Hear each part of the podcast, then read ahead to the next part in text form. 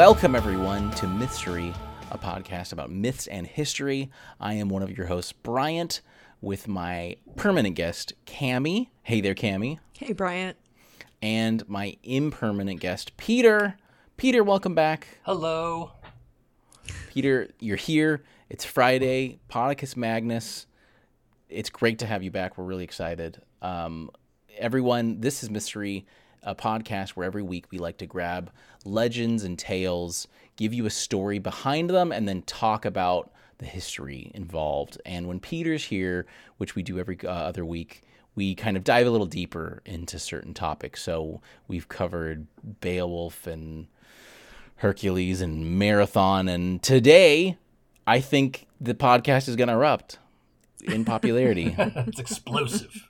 It's really uh, today we're we're gonna touch on some volcano stuff here. Um, so Peter, uh, I think you were inspired by the documentary that on Netflix Into the Inferno for this idea. Uh, that was a very interesting documentary. Some oh, I can't I should have looked up the actor's name before I got here. The German guy. Werner Herzog.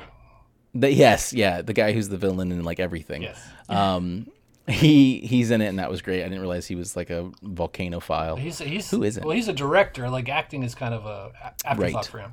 But pays the bills. Right, um, and he, he did like a movie on volcanoes, like a, or like a, fil- a a suspense movie. Didn't turn out so great, apparently, according to Rotten Tomatoes. But um, yeah, he did it. Apparently, he turned his love into another love. But we're there's, so there's a lot there with volcanoes, though. So what we are going to discuss today, well, Peter, why don't you tell us what you're talking about?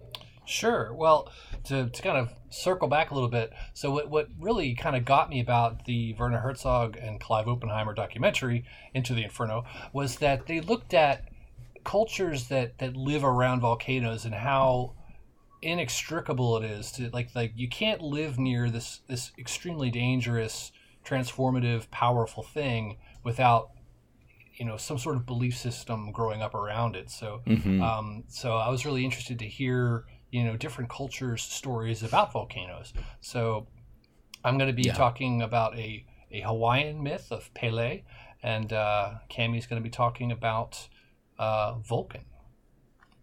Yeah, that's right. So th- there's tons of myths, there's tons of, of deities in various cultures, tons of extra podcast material that we've got lying in wait that we can certainly cover. But today, that's what we're going to focus on. Um, we're kind of uh, an over encompassing thing, specifically on Vulcan and Pele. So, Cami, take us away. Sure. My sources are the Wikipedia entry on Vulcan and Ovid's Metamorphosis, uh, the translation by Charles Martin. All of Olympus awaited the birth of the child of the god of gods and the goddess of goddesses. But as soon as this babe sprang forth from Juno, the couple looked upon the face of this new deity and knew they could not present him as their own. He was impossibly red of face and small, too small for a god. His limbs were tiny and his demeanor was angry. Not at all what they'd expect from two, the two who sat on the highest throne of heaven. Juno was quick to make a plan. She took her newborn to the very top of Mount Olympus and threw him off the mountain. He tumbled for what seemed like eternity. One whole day and night passed before he found a landing spot in the sea, his leg badly broken. A nymph named Thetis took pity on the baby and rescued him from the waters. She nursed him to health and made sure he grew up happy and strong. His leg never recovered from the fall, but he managed to make his way through the world just as fine even with his limp. He found an early interest in metalworking after a mortal left his fire at the seaside. Vulcan found, found the embers and captured one in a clamshell. He used this to begin an underwater forge where he made all manner of trinkets for his mother and himself. He even made reins so he could ride the seahorses with ease. But a brooding resentment was forged in the tiny boy's heart. His mother had cast him out of the home of the gods and deprived him of his rightful throne. As he grew, his hatred grew to become the size of the man himself, his strong arms and back no match for the strength of the rage within him. Theseus was very popular among the gods, known for kindness and beauty. She was often invited to join them for parties and dinners. It was one such occasion when Vulcan offered to make her spe- a special necklace that draped perfectly around her. She accepted the gift with glee and wore it to dine with the gods. Every goddess was entranced by the craftsmanship. Juno spoke up and asked of its origins. Certainly no ordinary man could have made such an exquisite, exquisite object. She confirmed it was not made by man, but by a god. Juno realized then it must be the child she threw from heaven. She was full of rage and commanded the young man to come back to her, but he refused the command. He sent and instead a throne made of all the most precious and beautiful metals and materials on earth. She was happy for the gift and set in right away. But Vulcan, though he took such great care in making his throne beautiful, took equal care in making it sinister. The throne grabbed his mother and held her tightly. It was only him who could free her from the prison she created when she rejected him so long ago. Jupiter took no joy in the rage of his son, nor the screams of his wife, so he made a peace offering with his child. He gave to him the most beautiful goddess as a wife. Venus agreed to marry him. Any one of the residents would have made that agreement, goods unseen, to quiet the screaming god- goddess.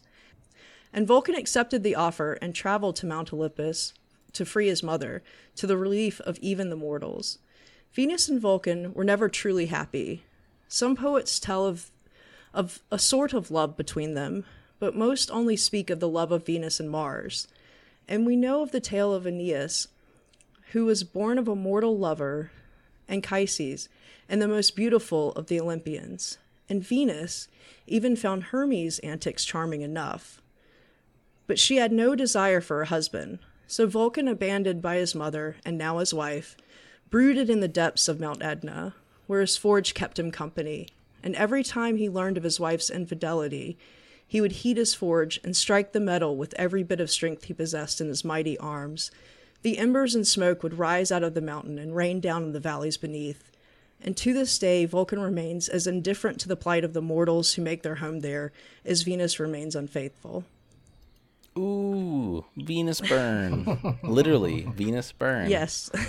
That's crazy. Poor Vulcan. Can you blame her? He's Yeah. like suppo- supposedly grotesque. Yeah. and he's got a temper problem on top of it. Well, I I knew this, but then I I re realized that his son is well, he or uh, some he has several children, but one of them is Cacus, like a fire giant, gross dude that Hercules killed for everyone's sake. Of course. So uh, it's just yeah, it's not working out. We're sorry, Vulcan. Um, well, Cami, that was fantastic. Thank, you. you. for that was really good. Um, Have you guys seen uh, the Adventures of Baron Munchausen? mm-mm. Oh, it's so fun. That sounds familiar. It's a Terry Gilliam movie, um, and at one point the Baron travels to like Vulcan and Venus's house, and Uma Thurman play, Uma Thurman plays Venus, like young Uma Thurman. She's stunning. It's really fun. Um, and Oliver Reed from Three Months Three Musketeers plays uh, Vulcan. It's great, great, great, great movie. Oh, wow. really fun. That's great. That's really cool. I'll have to check that out. Um, Ever get that light bulb over your head at midnight that just goes ding? If that's the sound a light bulb makes. Or any idea that you probably shouldn't post on social media, but the public definitely needs to know? Unless you're a vegetable, you probably do. That's why our panel of non experts do it for you. Our seamless flow of humor to science and information will keep you engaged and wanting more. Side note, we even have our very own shaman. That's Psychedelic Podcast. All of our links are on Linktree. That's L A N K T R dot E E backslash the Psychedelic Podcast. well, Peter, let's transport to a different side of the globe and talk a little bit about Pele. All right. So, for those of you who may have heard our um, Maori episode, you heard me massacre some some Polynesian names. I'm going to attempt not to do that this time. I've got my phonetic spellings here in front of me, but uh, if you're if I make a, a goof, I apologize. I'm I'm going to do my best here. Um, so my sources were Hawaiian Legends by William Hyde Rice. Um, as Bryant uh, said earlier, a lot of these stories were oral, um, but this uh, this Amer- I think he was English actually uh, wrote these down, and I believe uh, Hawaiian Legends is in the public domain, so you can find it pretty pretty readily. Um, and of course, I was inspired by the uh, documentary Into the Inferno. Um, and I got some some uh, little factoids from, from Wikipedia as well. Here we go. Long before Maui the trickster fished up the islands with his great fish hook, and even before Maui the brave lassoed the sun to lengthen the days, the world we know lay sleeping inside a giant shell, a tiny grain of sand waiting to become a brilliant shining pearl. One day the shell began to open. The lid of the shell became Rangi, the Sky Father. The base of the shell became Papa, the Earth Mother. Rangi and Papa loved each other very much, and soon Papa gave birth to 70 strong and powerful sons. The two parents remained locked in a tight embrace, and the 70 sons had to live in the space between their parents' bodies. The sons became restless in their confined space and soon came to plotting and warring. Finally, the young gods were able to break their parents' embrace. Rangi floated away into the sky, and his tears became the rains. And these tears caused the oceans to form and plants to grow on the body of Papa. One of the sons, Moemo, settled on the island of Tahiti. He took a wife, Haumea, and together they raised thirteen children, seven strong and cunning sons, and six beautiful and clever daughters. One daughter outshone all the others. Her stunning beauty was matched only by her fiery temperament. She was quick to anger, prone to jealousy, and deeply restless. Her name was Pele. One day, Pele went to her parents and begged them to let her leave their island. Let me sail to the north and find the islands hidden by Kane. I will travel through the mists to the kingdom of Kuahi, the fire thrower. There I will build a home for all of my brothers and sisters. Moemo and Haumea knew there was no way to dissuade their daughter once she had set her mind on something. But they had thought up a ruse to dampen Pele's fire and prevent her from burning too hot. You may go, my daughter, but only if you take your sister, Hai, oh no, Hi'iaka, with you on your journey. Hi'iaka was born as an egg, and Pele doted on her sister, carrying the egg wrapped in her tapa skirts. Pele went to her brother Kamohoali'i, the whirlwind. He gave her his swiftest canoe and his paddlers, the tides and the currents. Soon Pele was streaking across the ocean, the bow of her canoe splitting the waves like a knife. The seas around Pele boiled, and she left a trail of steam wherever she went. Pele explored many islands and had many great adventures, but had not yet found an island suitable for building a home. Finally, she came to the island of Niihau. Pele transformed herself into a beautiful human woman and went before the queen of the island. The queen felt great aloha for the stranger and threw a great luau in her honor. For several days, Pele sat with the queen and watched as women danced the hula and men surfed the waves and contended in games. One man in particular caught Pele's eye. Lohiau, sorry, Lohiau was very handsome and the victor of many games. He also happened to be the king of Kauai. Pele resolved to marry Lohiau and, pro- and proposed to him on the spot. The proud king was taken aback by Pele's directness, but he could not deny the stranger's beauty and regal nature. He found that he could not deny her anything at all, for that matter. Pele smiled at Lohiau's assent and cut the celebration short by declaring, But before we can be married, I must build us a home. And with that, Pele left in her canoe to continue her search for a suitable island. At every island she discovered, Pele dug down into the earth, but found only water. In her wake she left a chain of islands, pitted with wet caverns and shrouded in her smoke. Finally, she came to Hawaii and sought out the island god, the great kahuna Alealeho, the wood eater. The volcano god immediately recognized Pele's power and fled from the island in fear. Pele climbed to the top of Mount Kilauea and dug down until she found fire. Finally, she had found a place to build her home. She carved out a great cavern in the top of the mountain and called it Halemaumau, the House of Ferns. Bright lava ran down its walls and pooled in a great fiery lake where the goddess would swim. Pele sent up a great column of smoke to signal her brothers and sisters that their new home was ready to welcome them. Warmed by the volcano's fire, the shell of Hi'iaka's egg began to crack. The young goddess emerged from her protective shell, fully grown and stunningly beautiful. One night, as Hi'iaka and Pele sat together on the beach, a song reached their ears from across the ocean. It was the song of Lohiau, and it was a song of longing and heartbreak. Pele asked her sister to travel to Kauai and bring back her would be husband, while Pele made final preparations for their home. Hi'iaka was fearful of traveling alone, but Pele assured her that she would make a strong friend on her journey. Hi'iaka was given forty days to complete her task, and Pele warned her sister not to kiss the handsome Lohiau. The next day, Hi'iaka set out in her swiftest canoe. The first few days were challenging, as she was new to the world and did not yet know the paths of the stars.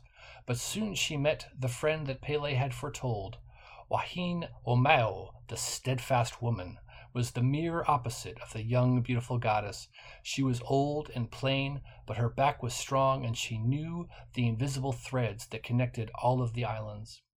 She and Hi'iaka became quick and steadfast friends. Together, they had many adventures and overcame many obstacles. They never refused to help a stranger and even brought an island king back from the dead. Every island they visited was home to a local deity, a kupua, as well as mischievous spirits called akua, who caused countless delays. Forty days passed before they reached Kauai, but Hi'iaka would not abandon her mission. Upon reaching the island, she went straight to Lohiau's home, only to find that the proud king had died of a broken heart. But in the air above the crowd of mourners, she saw the floating spirit of the dead king, and it beckoned to her. The spirit flew from her, and Hi'iaka gave chase, finally capturing the spirit in a flower blossom. The young goddess attempted to squeeze the spirit back into Lohiau's body through a cut in his toe. For eight days she bent to her task, and for five nights after she bathed the king's body in seawater to purify him. Finally, Hi'iaka was ready to bring the resurrected groom back to his fiery bride. When they reached the island of Hawaii, Hi'iaka sent Wahine Omao ahead to announce their arrival. As Hi'iaka waited with Lohiau on the beach, she realized that she had come to love her sister's betrothed. From the rim of Kilauea, Pele watched as her sister kissed Lohiau. Pele put on her fire robes as black smoke rose behind her. She strode down the mountainside as a great river of lava. Missiles of steaming rock flew from the crater and rained down on the beach all around Hi'iaka and Lohiau. Pele surrounded Lohiau with a great wall of lava which formed a dome above the king's head and quickly hardened into black, jagged rock. Hi'iaka had to find a way to cool her sister's fire before the whole island was destroyed. She dug a tunnel from Kilauea down to the ocean. Lava began to leak from the caldera as blood leaks from a wound. The lava sent up great plumes of steam as it met the ocean. As the volcano drained, Pele's anger and power began to fade. Finally, Pele made peace, peace with her sister. Pele's brothers resurrected Lohiau once again, and Pele sent him and Hi'iaka back to Kauai so they could be married. Pele's anger cooled, but she lives in Kilauea to this day. Even after the old religion was abolished in 1819, Hawaiians still revere and fear the volcano goddess. It is said that Pele still appears to warn Hawaiians of impending eruptions, taking the form of a beautiful woman. Sometimes young, sometimes very old, but always wearing her red fire robes. Ooh, Peter, I think you just outdid your Golem story there. Ooh. No, that was excellent. You you covered so much on that. That was really great. Um, well, I was gonna kind of start with Vulcan and volcano stuff first, but I think talking about Pele is, is a good way to go right now. Um, Okay. You, you really nailed it. Yeah, like uh, Pele. What one thing I really love about Pele and just reading a little bit on her is, and so she's called either Madam or Tutu Pele as like an honorific. Um, so with with Madam Pele or Tutu Pele, she is, and, and I've I've noticed this in other volcano mythology.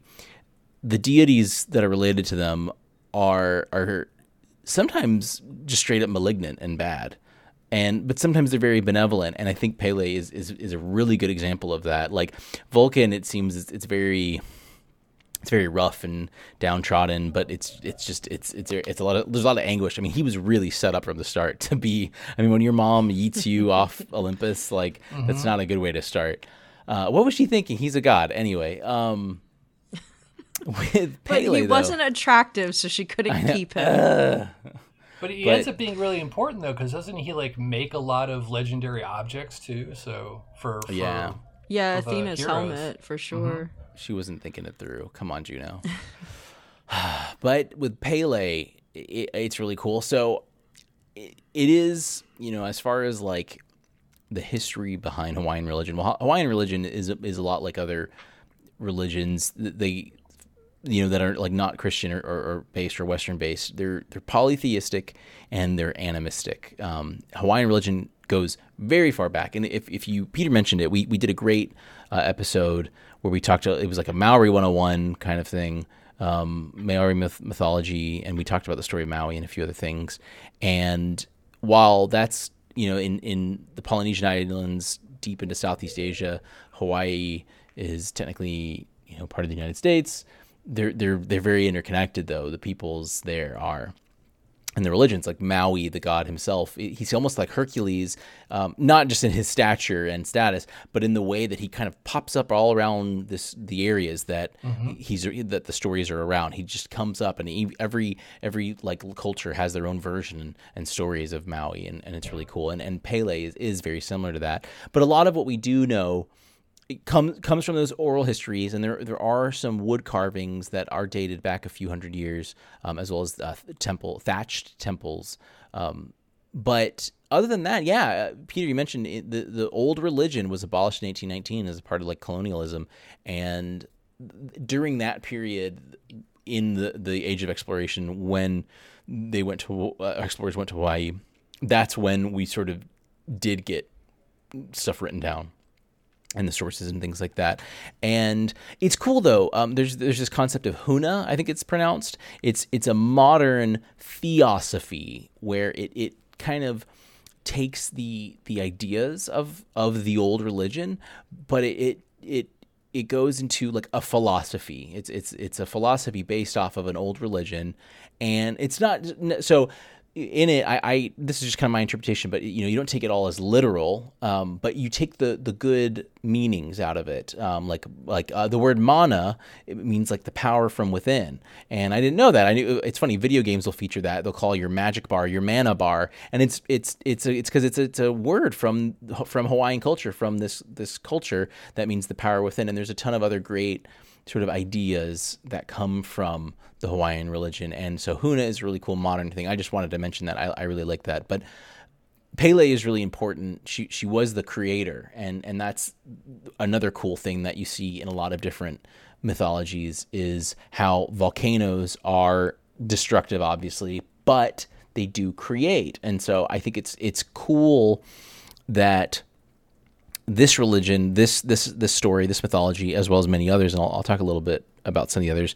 They recognize the destructive power, but they they they were around long enough to also notice the the life that, that came from all of this. And I think it's really fitting too. So you know the the horrendous fires are going on in California right now, and like the you know like these are the worst ever fires in California right now. And I I've been learning about it, and they've talked about how. Uh, they need to up the, the, like the, they've been talking to firefighting and, and teams, the correspondents that work on this stuff, and they've been talking about how they actually they need to have these fires, and and that was the problem, or one of the contributing factors to why this blaze is so big is because they didn't they, they've been fighting it for so long so there's all this lush vegetation that's there that's just totally ready for it. So it is it's that cyclical nature of thing. Um, and make one more uh, or, or, kind of off the beat reference civilization 6 i mentioned it several times. I think i mentioned it during the maori episode because they added uh, Kupe represents the maori civilization and it's really cool. C- civilization added like volcanoes and forest fires and stuff like that and you think it's like to hinder you. And it's, it's true if it's funny whenever you settle a city near a volcano there'll be like the there will be a little comment and it'll be like the citizens of so and so look very nervously at the volcano nearby but uh, and a volcano will erupt and sometimes you do lose like population statistics wise but then a couple turns later, after you recover, the land will give you extra outputs to food and culture yeah. and things like that. And that's so. It, I think we understand the importance of it of volcanoes. Um, I know when you're a kid, you just you think of them as these. You think of something that you're going to have to really worry about when you're a kid. Like I need to know, I need to know where the volcanoes are, what what yeah. I can do to that stay and the Bermuda Triangle. Yeah, the two worst things when you're a kid that you've got like I got to worry about those things. And then once you realize I don't have to worry so much about those things. But then but then later eventually you'll learn how the volcanoes, fire, um, like forest fires and things like that, um, actually they they are natural. They produce uh, a lot of good um, mm-hmm. as well as the bad. Um, and and I just really like seeing the recognition behind it and and these the self reflection. Like um, I didn't go. I'm not going to go too much into it, but uh, I'd heard this before. That the Wikipedia talks about the, the equivalent. So I, I, pulled up the Wikipedia page for Vulcan, and it talks about the equivalents. So in Greek mythology, it's Hephaestus, and and he, is Hephaestus is very Vulcan-like in smithing and things like that. Don't know if he's super uggo, but we'll get into that later. um, but there's other things. But Kagutsuchi is a Japanese equivalent. I'd seen that name before because you know I love uh, animes and video games and stuff like that, but. Um, his death is really important in Japanese mythology because it him he he's like Cami and I talked about uh, Japanese creation myth, and so please listen to that. And and he's actually a son of Izanami and Izanagi, the sort of the, the, the creators of life. And he was killed, and his death marks the end of the creation period and the beginning of death. It's it's no more gods, or you know, essentially. The, the, here's the land out of the death of Kagutsuchi, and and with his with his death, with the land, no more creation and death, but it's it's the that's what brings um, like flavor to life and importance to life and things like that. So uh, I just I really like. There's a lot of poeticness or poetic uh, ideas mm-hmm. behind this, and and you think especially like you just think society would just be so afraid of them and and it would just be such a terrible thing but it's it's not it's it's it's almost just a natural part. And I, well, I think we can go into a Pompeii episode at some point, but I did a quick little reading on that just to see if you know it would add any to the podcast. And a lot of people evacuated Pompeii. Um, I mean, these people they they'd been there for thousands of years. They knew the deal. Mm-hmm. Um, they knew what they were getting into, and so some people did die, unfortunately, but a lot of people left and were able to move because anyway. So, well, you know what's really interesting yeah. about the Pompeii thing a lot so if you look at the people that are dead right like the that still exist it's just yeah. like almost ash portraits of people. Mm-hmm. um they you can tell that they basically burned alive. They didn't die from like smoke inhalation or anything else and they're like writhing in pain. Sure. Oh yeah because of the way it, it gets them. yeah yeah maybe uh, like the, the pyroclastic cloud it's it's a it's basically a superheated cloud of gas. So it's not fire it's like superheated it's like air. an oven yeah, yeah. It's, it's, yeah, yeah, like the, yeah you think like, like by the time the lava started going they'd they'd start hoofing it right so, it's way but, way before then yeah exactly exactly yeah, yeah. Uh, but th- yeah. there are there are advantages to like living near a volcano i mean like like it's it's destructive, but it, it's but it's also about fertility. Like the right. the, land, the lands around volcanoes are rich farming, you know. Yep. So it's like there's there's a certain draw to live near them, but they're extremely dangerous. So yeah, it's, yeah, it's a really neat balance. When I took Italian in college, we, we talked about Sicily and, and a few other states, but Sicily has a volcano, and, and they my teacher made a point to talk about how like it, you you can really taste the difference because of that soil that's enriched by all of that, and it, it totally makes sense. It, it just it takes time. It's a part of that nature, uh, and it's it's just really cool. Well, so moving on, I'll I'll kind of mention I have a, a couple of sources. There's there's so much here, of course. Uh, it was funny. One one of the first sources that popped up is I'm not really sure what this is. So the the website is from oregonstate.edu. It's it's it's volcano.oregonstate.edu and it, from what it looks like, I'll include it cuz it's just cool.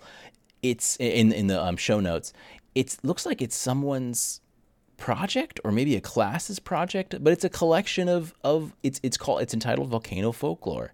And it doesn't really have like authors. I don't know, it, but it's really fun, and it even mentions uh, Pele. There's a little story on Pele. It doesn't go in depth like you did, but it talks about these cool things called lava trees that are in Hawaii apparently. Where and there's a picture of them. They look just like little like ash, clumpy, like hard trees and and there's a, a, like in a nutshell a story of like this guy uh Papalauahi mm-hmm. and who who nice. challenged who challenged Pele to a um, a holua right uh, race, mm-hmm. and um, Pele lost, and in her anger. Made it rain fire, and they turned into ashtrays. and so it's just like, oh, there's the malevolence that can occur in the, uh, as opposed to the benevolence. So it was just really cool. Um, yeah, I'll include this. There's tons. I mean, from um, Iceland Papua New Guinea, New Zealand, Mexico, even even more modern um, from America, uh, some of the areas that that you know do have volcanoes and mountains, Indonesia. There's a lot, um, mm-hmm. and it's really cool. Greece, and and you know one thing we we've we decided on after this is that we want to kind of touch on uh, Atlantis at some point. We've, we, I think we've, Cami and I at least definitely discussed that. I mean, Atlantis is such a great mythological city, but I never realized that volcanoes are connected to that. And that's pretty recent too, that idea. So that's a, a preview for uh, a future mm-hmm. a Magnus or, or, episode that's coming soon. But anyway, so to, to go into it, you know, the modern, I mean, volcanoes are super important and volcanology is a huge science uh, that's a part of, of natural sciences. And it's pretty obvious the word volcano coming from this god Vulcan, and that is the case for the etymology of the word volcano. If you look it up, it's very straightforward. But oh yeah, it um it means like oh no, hold on, I had it up in one thing because I have a couple other things. It no, no, no, no, no. It's I okay. don't think it's an actual Latin word, right? Well, no. The the direct name isn't. Um, it, it, the the volcano, the word volcano comes from a, a, a lot of other things. Um, in fact, what they do think there's a, an idea. There's the Latin word fulger, which means lightning, or or is is connected to the idea of lightning. F U L G E R.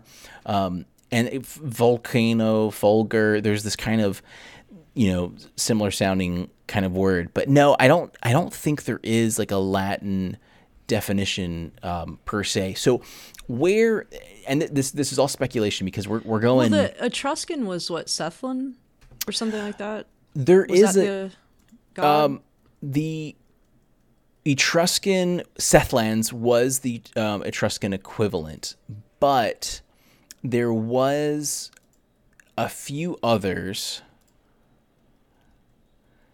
There, uh, so it, it kind of there's there's a, a, stronger theory that there's a connection to a, a and this fun phrase pi proto-indo-european and i was really interested in this um, there's this word vulkanos um, w-l-k-a N-O-S, and I think that in this case the W would be a V. So Vulcanos is this this Proto-Indo-European word, and there's also an old Sanskrit word which is Ulka, which means a darting flame. So now, and I, I mentioned this before, and I, I hope I'm not um, betraying me myself by mentioning it again. I, I listened to this great uh, a great course in history thing uh, from Grant Hardy. It was about Eastern uh, East or Asian Asian the origins of Asian philosophy, and he talks about. Uh, he, he's such, such a great job. Please check it out. It's it's like free on on library services.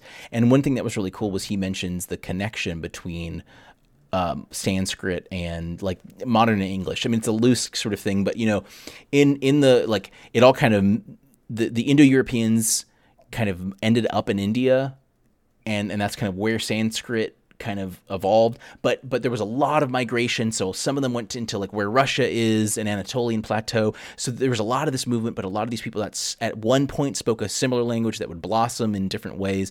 But anyway a great idea or a great connection and this is a, a modern day equivalent of, of in hinduism is there's this god a fire god agni.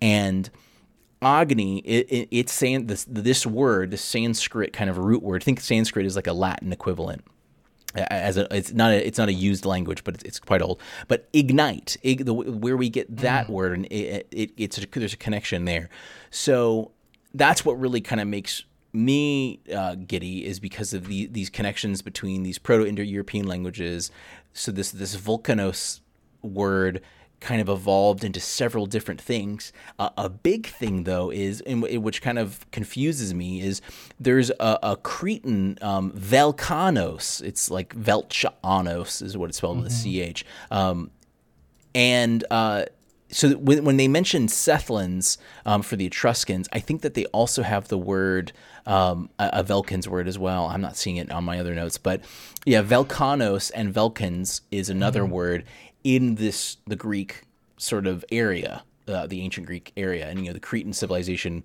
predates the Greeks in a lot of ways. It's it's a part of the ancient Greek tales. We've talked about it in episode one, um, but so that's that's really interesting because it's like you know in my mind I'm assuming that volcanoes are named after Vulcan, but he could be named after these and these root words, you know. Right, like, they kind of are, but there's like a there's there's like a, a and here's the thing. So so it, let's say the Cretans, the the Minoans, or who, whoever was in Crete who said Vulcan, because remember Cretans Crete is a place, and you know it's kind of weird. Minoan was a civilization. I don't know if the Minoans did actually say the word Velkanos, uh, but in Crete, they did have a, a, fire god Velkanos. But it's like, why did the Greeks call theirs Hephaestus. You know, where did mm. like why why did that come? But then it kind of comes back with the Romans as Vulcan, but not with mm. the Etruscans, the predecessors to it. I don't know. We this is like a few degrees above my research capacity for this. So like that, you know, take what you can from this, but there there is some really cool explanations there. And that's what I wanted to touch though is there, there's a, a very obvious connection between volcano for our modern word volcano with the Latin word or uh, with the Latin god, I should say, not really the Latin word, but it's it's kind of weird before that, and it's but it, the cool thing is is there there's a deep. I mean, like we're talking like you know 3500 BC kind of roots in this these ideas, these these names, these gods, these in these things. So I I I really like it. I, I there, there is a lot there. We sh- certainly should um, come back to some of these other uh, gods and things like that. Um, Vulcan, eh, just to kind of give a little bit more specifically on him, um, it w- was a big deal though. There was the Vulca- Vulcanalia, Vulcanalia, uh, a festival um, on August 23rd. I hope you guys celebrated it. We just missed it. Um, where uh, when the summer heat placed crops and granaries most at risk of burning. So you'd think, you know, like you didn't want your granary to like light a flame. So what they would do, uh, they did these big bonfires in honor of the god. Um, look, see, here's the fire. Please don't make any more. so cool. uh, and they and would then, plead to Venus not to cheat on him. I know. God, yeah, please. Just hold out for all days. the prayers were to Venus. yeah. Well, and they would throw uh, fish and small animals into the fires. Um, and, and Wikipedia notes uh, in place of humans. So at one point they were oh, just yeah. as as Vulcan was chucked off like by his mother. Uh, mothers chucked kids into fires to save their crops and things like that. So.